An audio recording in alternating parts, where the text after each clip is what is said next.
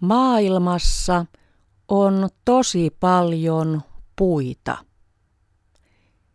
Brittiläiset tutkijat laskivat, että maailmassa on 3000 miljardia puuta.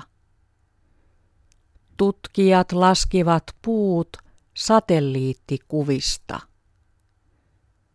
Metsä on tiheä, kun puita on tosi paljon aivan pienellä alueella.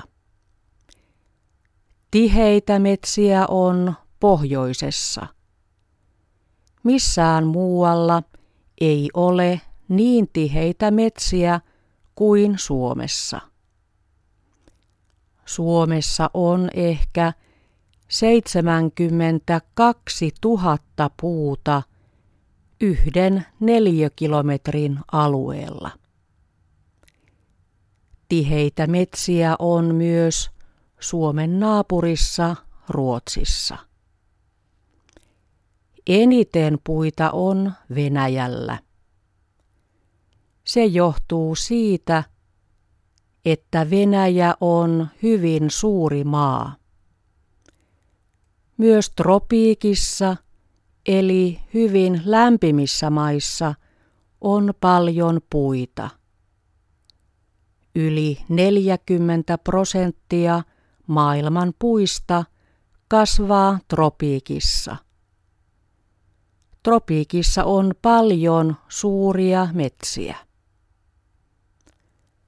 Ihmiset ovat hakanneet metsistä puita monta tuhatta vuotta.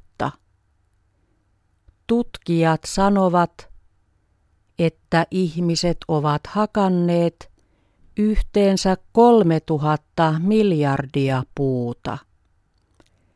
Ihmiset ovat siis hakanneet puita yhtä paljon kuin niitä on nyt koko maailmassa.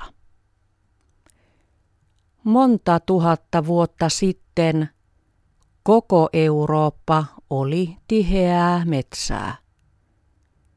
Eurooppa oli melkein kokonaan yhden suuren metsän peitossa. Nyt Eurooppa on melkein kokonaan peltoa ja ruohikkoa. Ihminen muuttaa maailmaa.